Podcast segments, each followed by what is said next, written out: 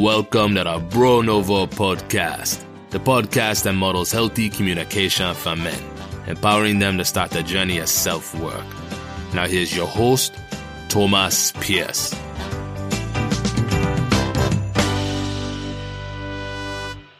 Hello, my friends, and welcome to this week's episode of the Bro Nouveau Podcast. It's your host, Thomas Pierce, here as always with a new episode to model healthy communication for men. My guest this week is Pete Taylor. He is an entrepreneur with a background in interior design and architecture, but about 2 years ago, he walked away from a successful business that he founded to form a new business in the men's wellness space called the Awakened Man Project. Pete and his two co-founders, one of whom, who is a psychologist, have created this community and platform of coaching and tools to help men improve their lives dramatically. Give it up for Pete Taylor. Here this week with Pete Taylor. Pete is a new friend of mine, perhaps,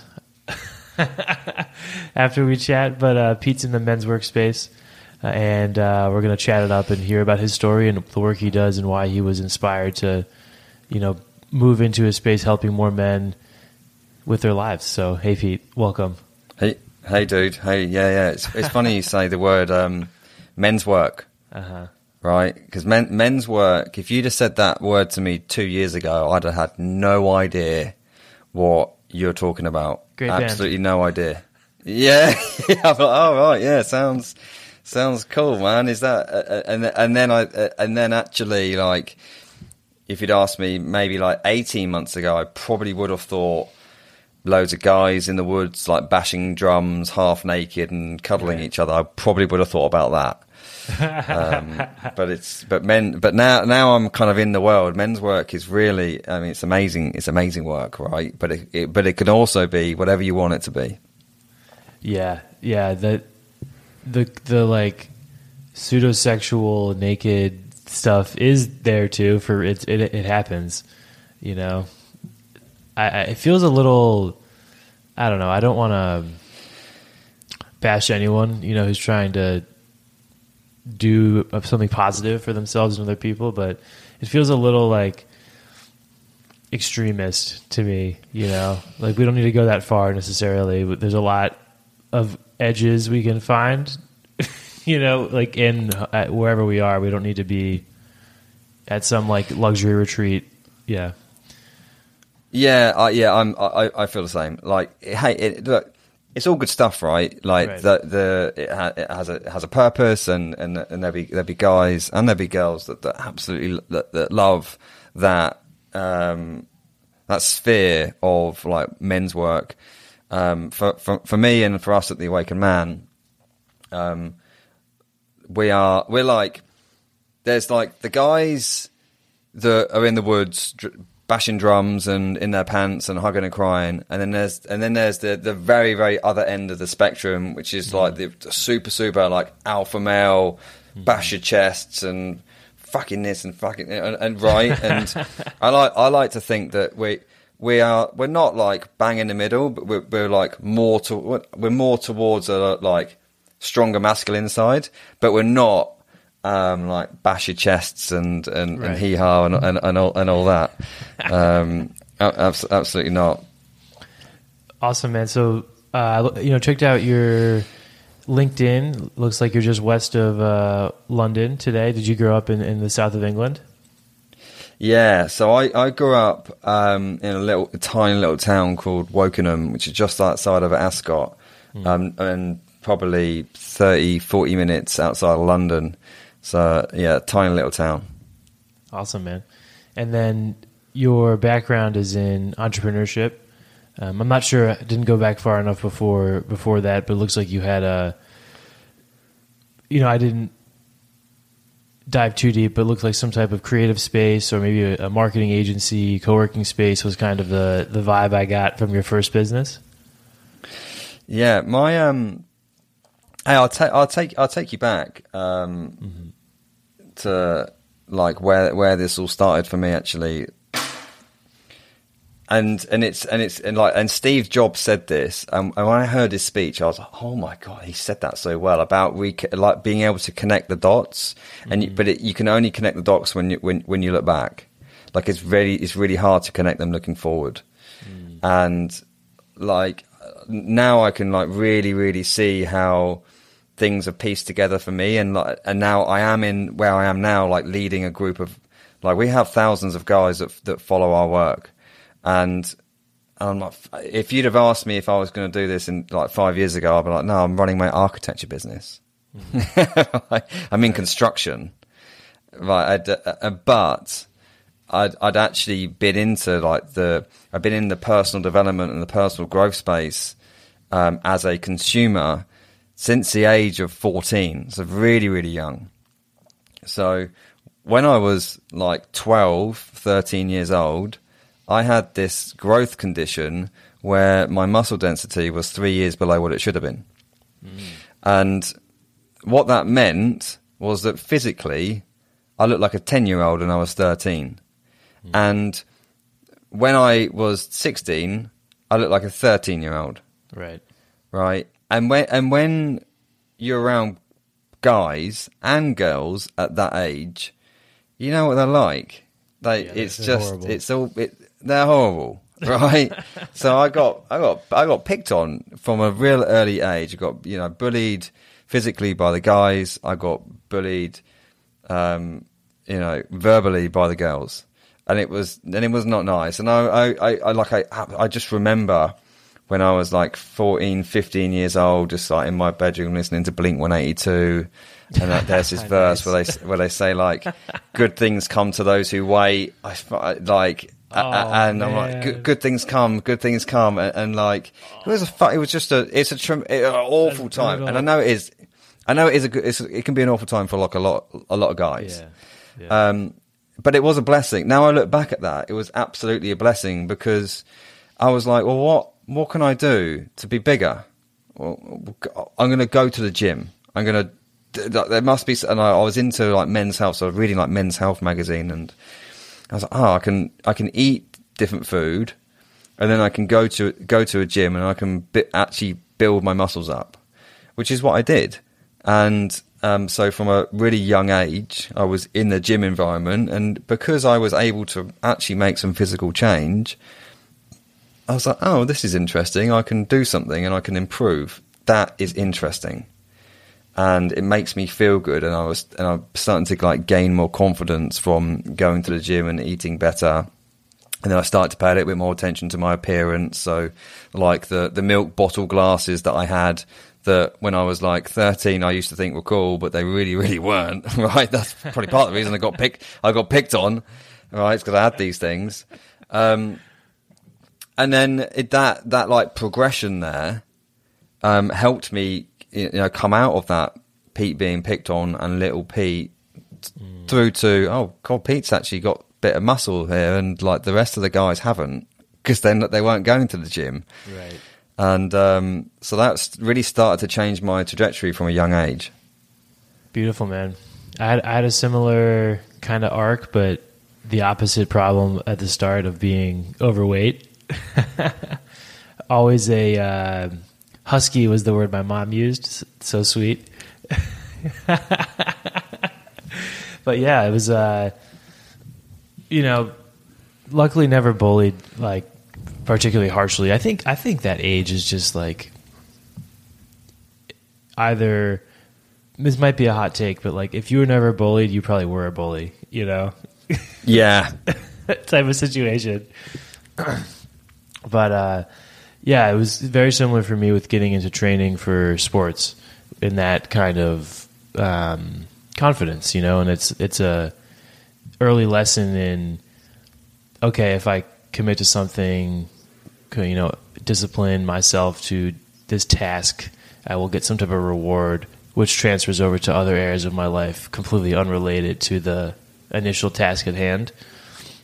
So I had a kind of very similar interaction with sports, and I was listening to your podcast, The Awakened Man, which is fantastic, by the way, if anyone wants to listen, because I love how there's a very casual energy, but also, I don't know if it's always you who's kind of guiding or like has topics, but you're able to bring it back to the core topics very nicely.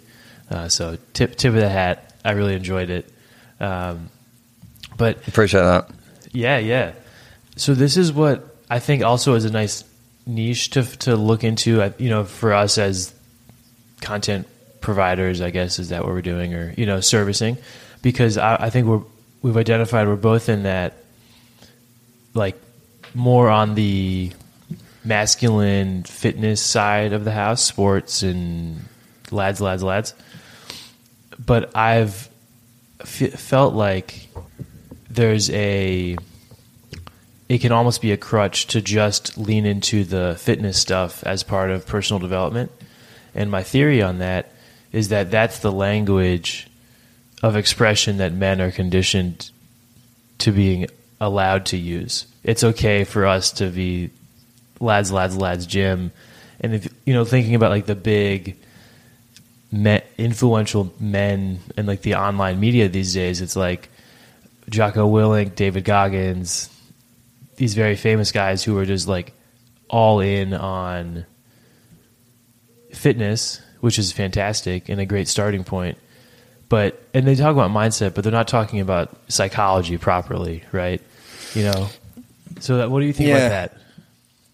Yeah, this is what the whole with like guys getting into the gym and guys doing sports, and guys looking after their physical health, every man should do that. And where you're going with that next is like, and what I'd seen with women is that, like, if women have got something to say, they've got some shit on their shoulders, or there's some shit in their heart and their soul, and they want to talk about it, they will talk about it to anyone and everyone. They'll talk about it to their partner. They'll talk about it to the hairdresser. They'll talk about it to anyone that will listen. And women are so great at doing that, whereas us guys, we're not. Like, and it's frowned upon to do that with men in society. It's frowned upon to be kind of open and vulnerable, right? But because there are absolutely guys that will go way too far the wrong way and just be too open and too vulnerable, and then it's seen as being soft. Mm-hmm. And can be really off-putting for the opposite sex as well. So what men tend to miss is that they get involved with the like sports or the gym or going out drinking, which is great for building, like, the sports-wise, building a physique and like that competitive edge is great for that. But and even the going out and socializing, that is great for having community. Like, it's great for just getting guys need to be together. Guys need to be with other guys, right? If you're not, and you're just with the partner, it can get very, very lonely. Mm-hmm. Okay. So guys need to be with other guys. So, but what I've seen with the likes of like, Jocko, and like Goggins, and like, who I love all of those guys, and I watch them and I listen to them, and they've been great inspiration to me. Jocko Willink's book, Extreme Ownership, changed my life. Mm. Like, I literally used to have that, like, take ownership as a core value in a number of my businesses. But I think what's missed is that probably I would think that Jocko and all those guys, they probably have a good group of guys behind the scenes. Like, they probably got good guys that don't just talk about tits and porn and whatever. Because the problem when you're going out with like your old schoolmates and you're going out getting drunk, typically the conversation is just the surface level stuff. Yeah, and it's typically just a bit of lads banter, which is funny, but it's just surface level. Yeah. When you get a group of guys that are high level, you can have deeper conversations with them, right? And so you can have more meaningful conversations, and that's what, like, and guys need that, because otherwise guys will keep it on their shoulders and in their chest, and keep it and suppress it and keep it and suppress it, and until one day they'll fucking blow up, right? And then all the anger comes out, all the rage comes out, because it's been suppressed.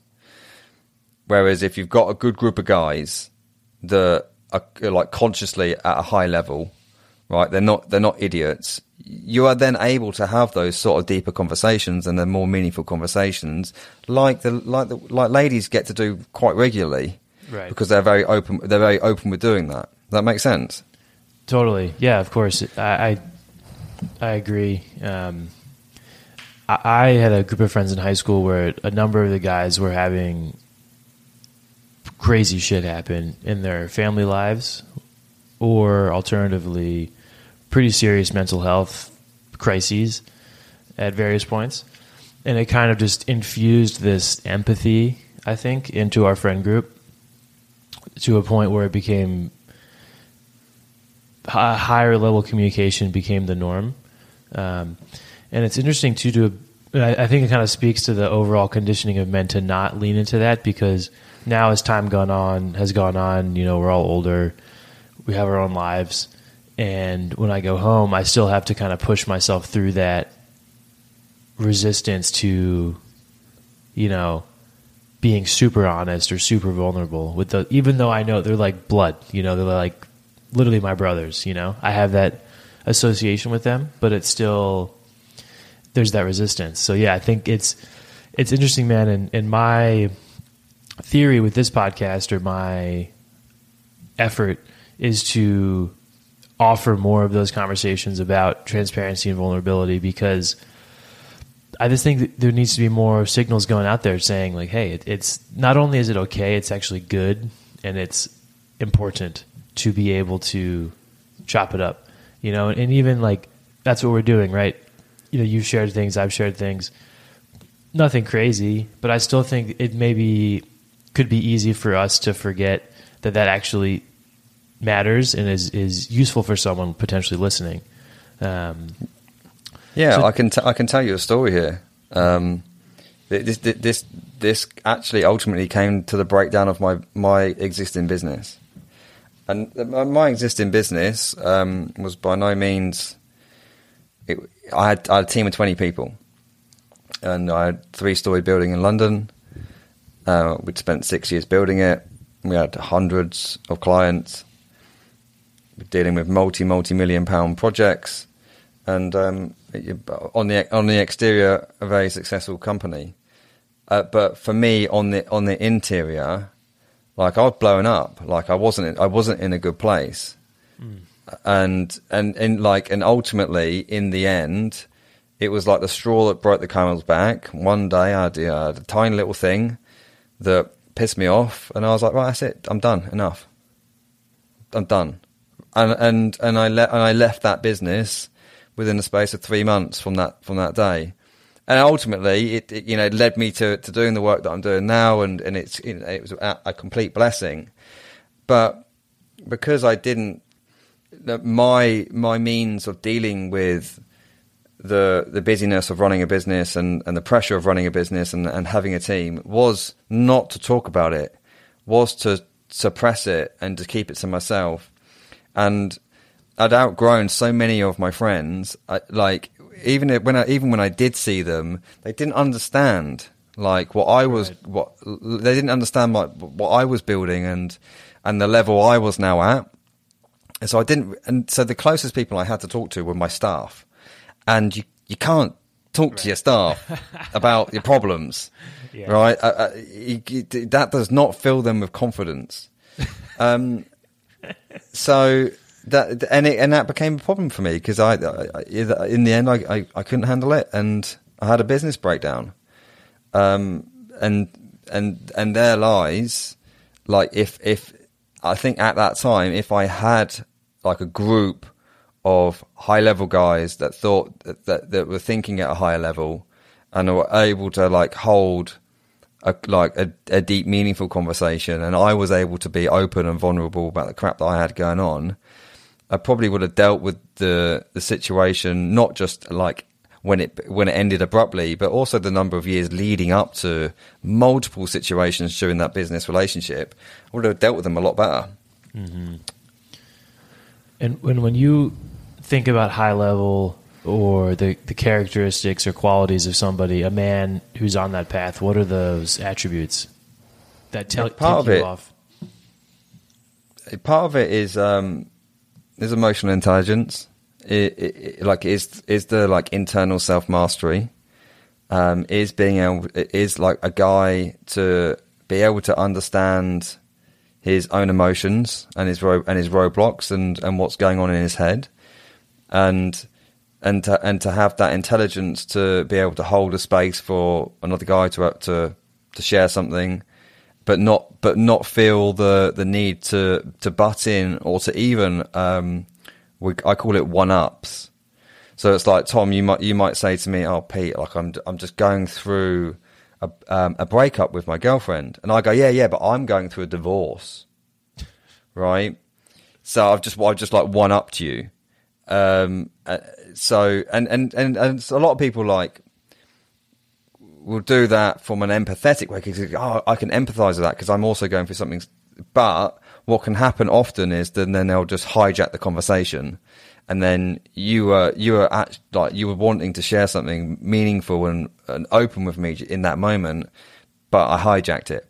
And a guy with like emotional intelligence and high emotional intelligence will know not to do that, and will know to let the conversation flow, and you to be able to get something off your chest there, and to be able to ask the right questions.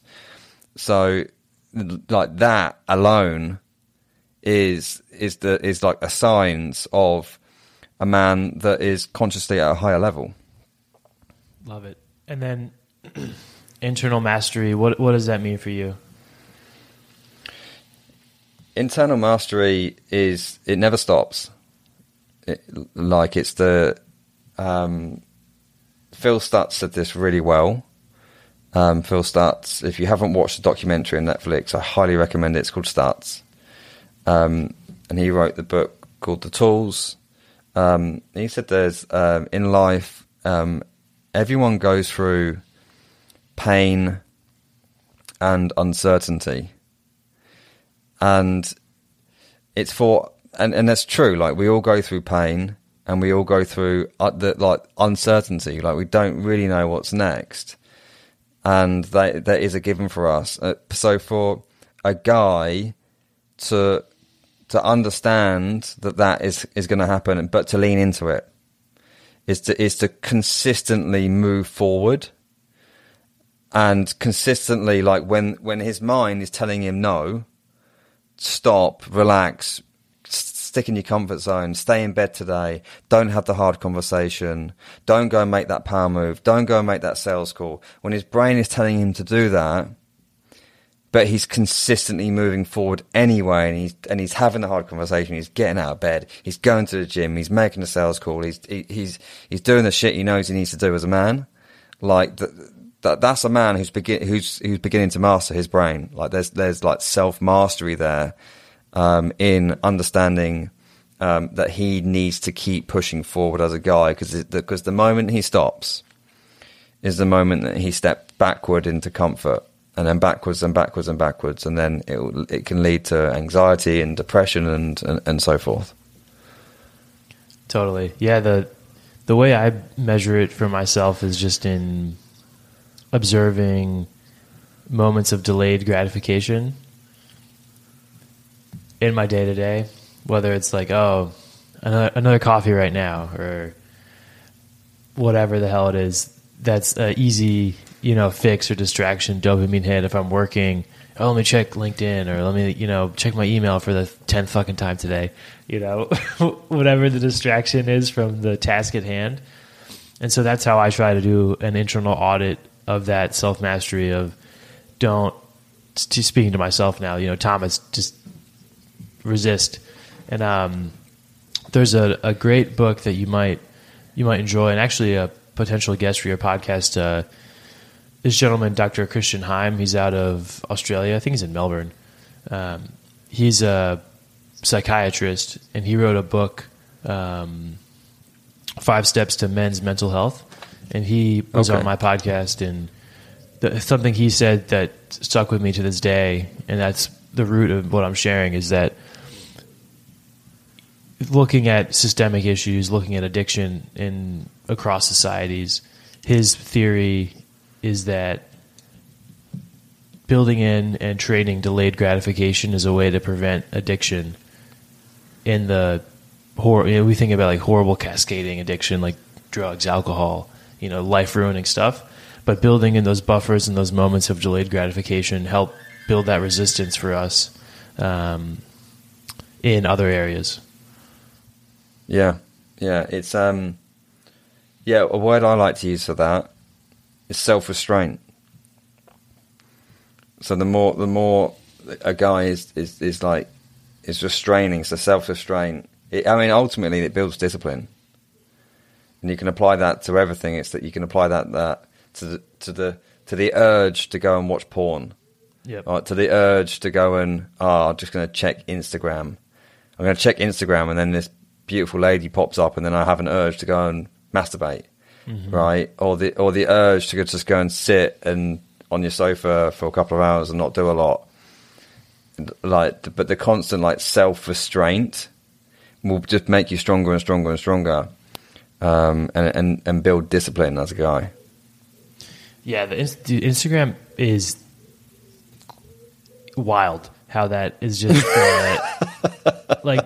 I now tell myself, dude, I'm yes, look at this Instagram model in front of my face right now, but it's just to us, these are nameless, faceless icons, essentially, right? Or symbols. It's I'm not trying to minimize that person. Obviously, they're a real person, but in that moment, when they're coming through the internet to an individual's phone, to my phone, it's in that moment, it's just an embodiment of sex or sexuality, right? In a very cheap hit. So that's what I tell myself in that moment. I'm dude, don't even go there.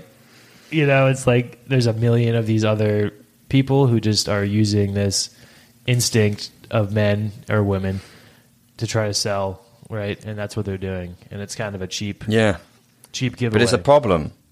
It's a problem because they are the majority of men that will struggle to have self-restraint in those moments, and then it can really lead to just a massive form of procrastination and not doing the things you need to do, and ultimately a form of just numbing, just maybe the doom scrolling, and then the looking at the ladies whilst you're doom scrolling, to then go and you got an urge to go and then masturbate, and it can really get into this awful repetitive cycle, and it's just and it's numbing and it's not healthy.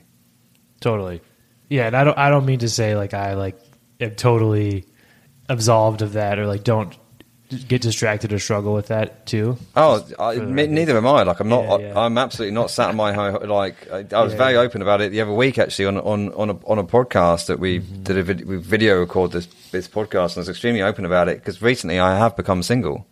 I am currently going through a divorce, which started about 8 weeks ago, but in the first couple of weeks, I was like, oh. Okay, so I'm single now. This has been a while since I've been single, right? And then, when the pretty lady comes up on Instagram, and it's oh right, well, I don't have to feel bad about this, because I am single, right? I can look now, and it's I can. So I'm fortunately, because I'm so aware, I caught myself in those moments. Go, hang on a minute, right? I need to. I could easily fall into a bad habit, and that would stop me then from doing the work that I need to do and actually fulfilling my purpose. And my purpose is absolutely not looking at women on Instagram and and delaying me fulfilling my purpose.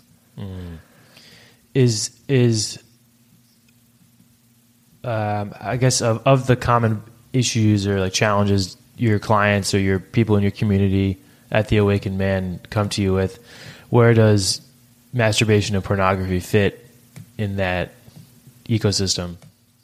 Yeah, it's high up. It's we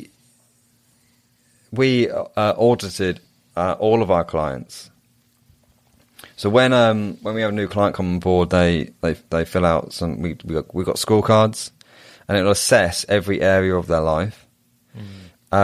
One and the biggest addiction I say addiction. It's not necessarily an addiction, but one of the biggest vices was porn.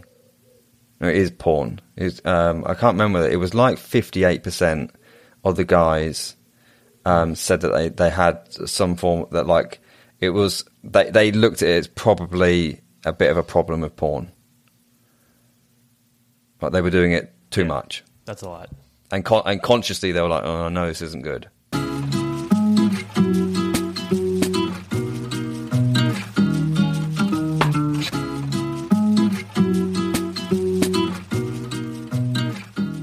Thank you for listening to this week's episode of the Bro Nouveau Podcast. Please leave the show a rating on Apple Podcasts or Spotify. To enjoy full-length video episodes, head over to YouTube. You can search Bro Nouveau or simply follow the link in the episode description below. If you or someone you know would make a fascinating guest for this kind of conversation, you can reach me via email. That address is contact@bronouveau.com. Thank you for listening, and enjoy the rest of the show.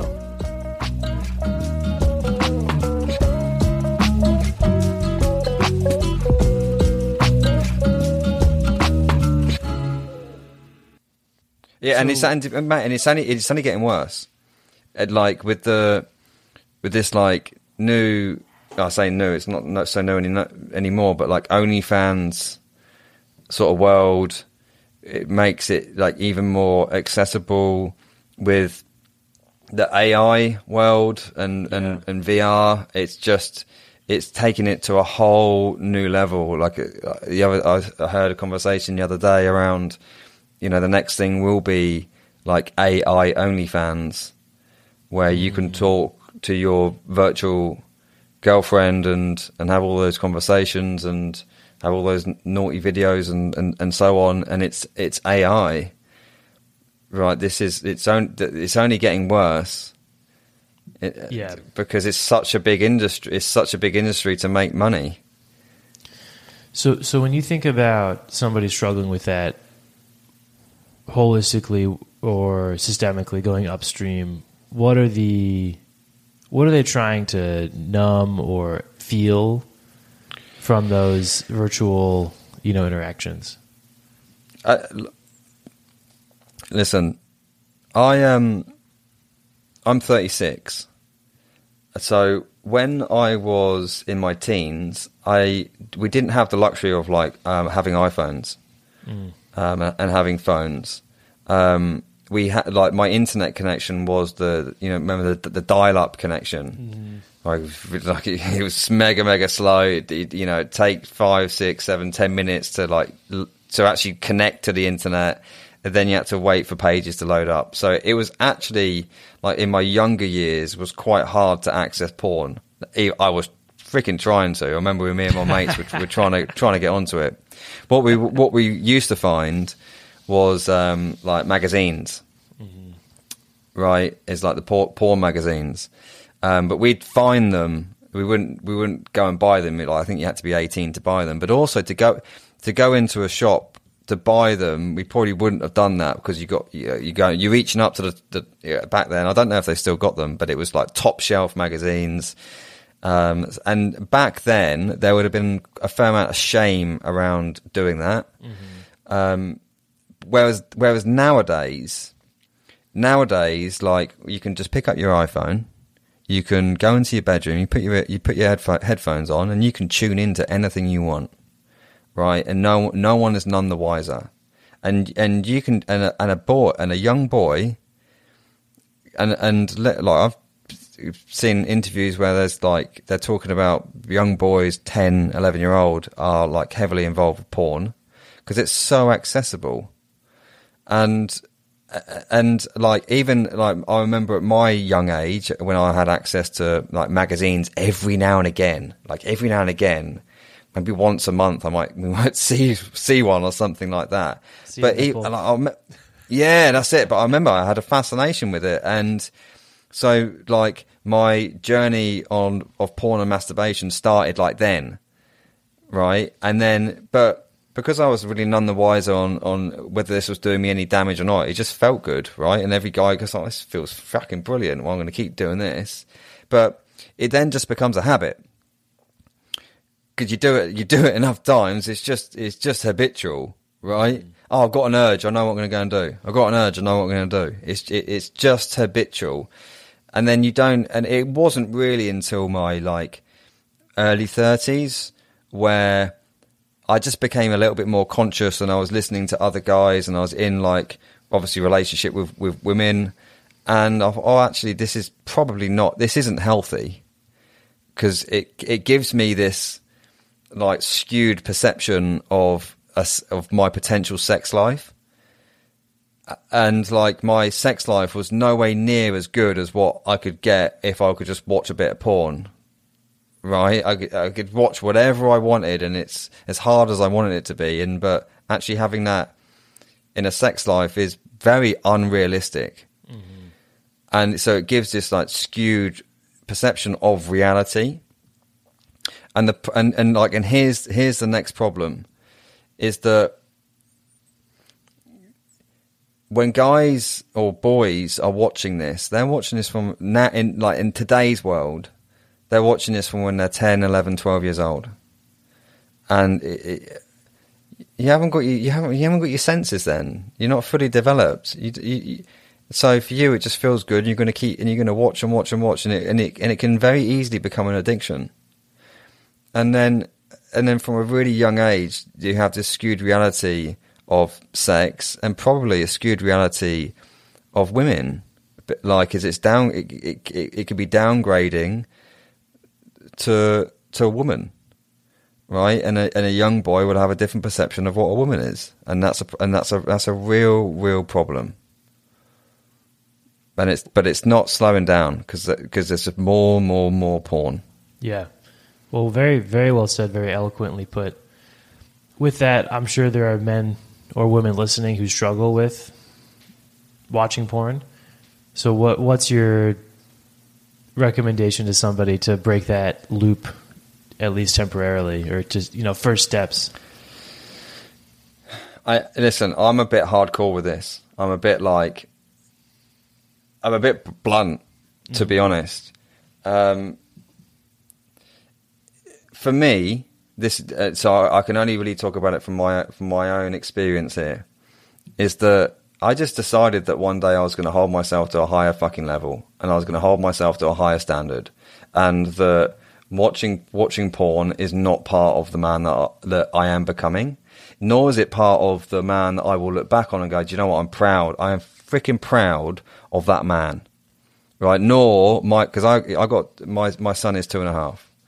And I want Leo to be able to look at me and be, that's my dad, right? I am proud of that. That's my dad, right? He is not lazy. He's had vices. He has rectified his vices. He is teaching me to be a man, and that's how I hold myself to account. And listen, and I'm not on my high horse. I'm absolutely have moments of weakness, and I have moments of regret, and that's the big one, regret. And I think this is an easy one for any man or woman to make small adjustments to their life. Is if there is something that you regret, then you should change it. So if at the end of the day, you look back at your day and go, do you know what, I regretted watching that bit of porn, or I regretted the way I talked to my wife, or I regretted how I showed up in that moment at work, or I regretted just not going to the gym today, whatever, or I regretted eating those fucking 10 cookies that were sat in my cupboard. I knew I shouldn't have eaten them, but I had a moment of weakness, and then before that moment turned into 10 cookies, right? I regretted that. And then the next day, just do one thing just to be better.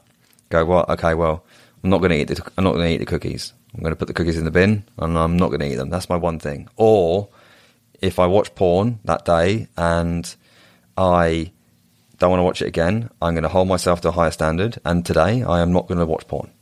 That's because I regretted that, and I'm not going to do it, one day at a time, because that's the standard of man that I hold myself to. Love it. Thank you. Yeah, one day at a time. I always tell myself to whenever I have that slip or that regret, the thing I remind myself and to try to get pumped up is that you go again tomorrow, try again. That's the beautiful thing, you know, especially if we have our health, you know, and neither of us are planning on getting hit by a bus today. So hopefully we'll be here tomorrow and we can try again. And that's the kind of message of positivity I give myself too, is that, you know, sit the shame, you know, use the shame, right? Or the regret, like not to soak in the toxicity and be like, yeah, like I suck. Not like that, but more just feel this regret, feel the shame, right? Feel why and think about and reflect, why does this feel bad? You know, what is my conscience or my instinct telling me about this thing? Why does my body not like this? And then implement a change. Yeah, absolutely. Or just here's another like quick tool. This is a quick tool, and I use this all the time, and it's mega simple, but it freaking works. Is that if you've got an urge to do something that you know you shouldn't do, go and do 50 press-ups. Drop down, do 50 press-ups, or do 30 burpees. Do one on the two, and then once you've done that, see how you feel afterwards. See if you still feel about doing the thing.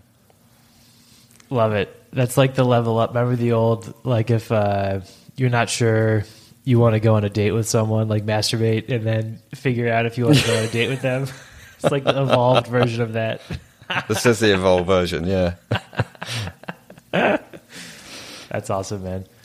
So, Pete, tell me more about The Awakened Man. I mean, you've mentioned, you know, bits and pieces, but how would you describe it, you know, high level? High level, this was built for guys like me. Like when, so a couple of years ago, I felt like if I was really, really honest with myself, that I was probably at a level 4 on my potential scale. Like I knew I had there was so much more for me, and there was, and I was like, is this really what life is? I know that there's a whole lot more for me to achieve, and I know I'm playing at level 4 out of 10, and I know that if I get to 10, my whole world will change. And I wasn't living a bad life. Like I wasn't broken. I didn't need fixing. And we take guys, we delve into their inner psychology, we delve into their internal resistance and their internal beliefs, help them get over their fears, and then we help them to live to a higher standard of living in every facet, not just their relationships, not just their wealth, every facet, higher standard. And who are we in this scenario? There's 3 of us that run the company. So there's myself, and there's Ben Owen, and there's Yazine Dadabai. Yazine used to be my mentor, and he mentored me for many years. He is he's doing his PhD in positive psychology. He's a training psychotherapist. He's on his he calls it the second mountain, right? So he built the big 9-figure business, and now he's on to the second stage of life, where it's more about helping.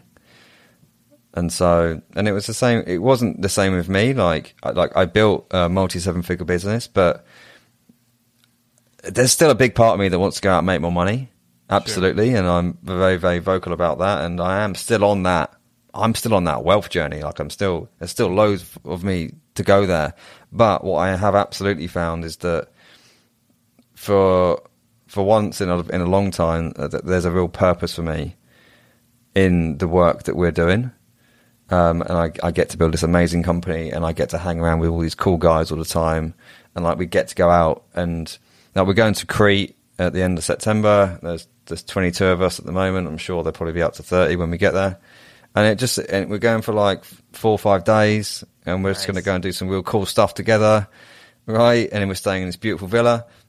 I mean, it's cool, and that's like and I know that the guys will leave that, and they will have transformation. Like, because it's a completely different environmental change, and we're going to do some phenomenal work whilst we're there. We're going to have loads of fun. We're going to have loads of adventure. We're going to do some phenomenal work, and they will leave like, and they'll make big shifts in their life because of the work that we'll do on those 3 or 4 days. Love it, man. Well, the authenticity is shining through you, Pete. It's beautiful. Yeah. Thanks, dude. For sure. I have a few callbacks from our conversation. So one, you know, I'm sorry you're going through a divorce. That's really tough. So thank you for sharing that. Yeah. Everything has a lining, and like a silver lining if you want it to be. And like, and this is absolutely something that I have learned through the harder times that I've gone through in life, that through adversity there is growth. If you want there to be, if you want to look for growth, there is growth.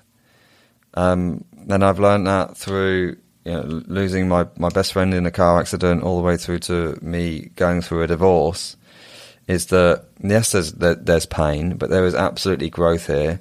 And actually, like, I can see the stars aligning because I've had so many men reach out about them going through divorce and about them or separating, and like wanting support and wanting help there from us. So I can, and for me, it's another experience now where I can grow from this, and then from my growth I can help others. Love it. The muscular condition you had, is that something that just once you hit puberty it evened out, or how did that end up playing? Yeah, kind of like, I don't really know whether it evened out. Like, I was quite small for quite some time, but because I started going to the gym, and I started eating better and eating more, like, I just adapted. It was my own. I truly believe it was my own doing. Nice. Right. I forced the issue there. Nice. And then lastly, what were the sports that you played / still play? Sports. So I used to play football back in the day, but I played football for ages, for like the local teams, and then I stopped when I was like 17. It was a choice. Because when I got to 17, it was like you go into the adult teams. So it's like, do I go into the adult teams? And I didn't really fancy it because I just started my career when I was 17 years old. I started in corporate then. And I really wanted to play full out with corporate, and plus I was really getting into the gym. So the gym, because I've been going to the gym now for a number of years, I started to take it really seriously in my late teens, and then in my early 20s I started to compete in the gym world, and then I competed in professional bodybuilding, professional like fitness modelling for a number of years. I got my pro card. Cool. And I competed against all the professionals. So like the gym became my place where I would work on my physique, and it wasn't, it was a sport, it was a competitive sport for a number of years because I was competing. Sometimes it was very lonely because you're there training on your own, but there are other times where, because there was a team of us that were competing, and then I had that team kind of sport. So nowadays it's boxing. It's still the gym. I've never stopped the gym. But a bit of boxing as well. Fantastic. Well, hey man, it's been an absolute pleasure chopping it up with you, and for me personally, a kick-ass way to start my week. So thank you. And anyone who's interested in Pete's work can go to awakenedman.org and find his website of the company and the community too they're building. Yeah, absolutely. Or if you're on Instagram, follow me on Instagram. It's Pete_Taylor. I'm really active there. Very, very active on my stories. Not too active now. Yeah. And I'm consciously active. Yeah. Yes. Awesome. Thank you. Cheers, my man.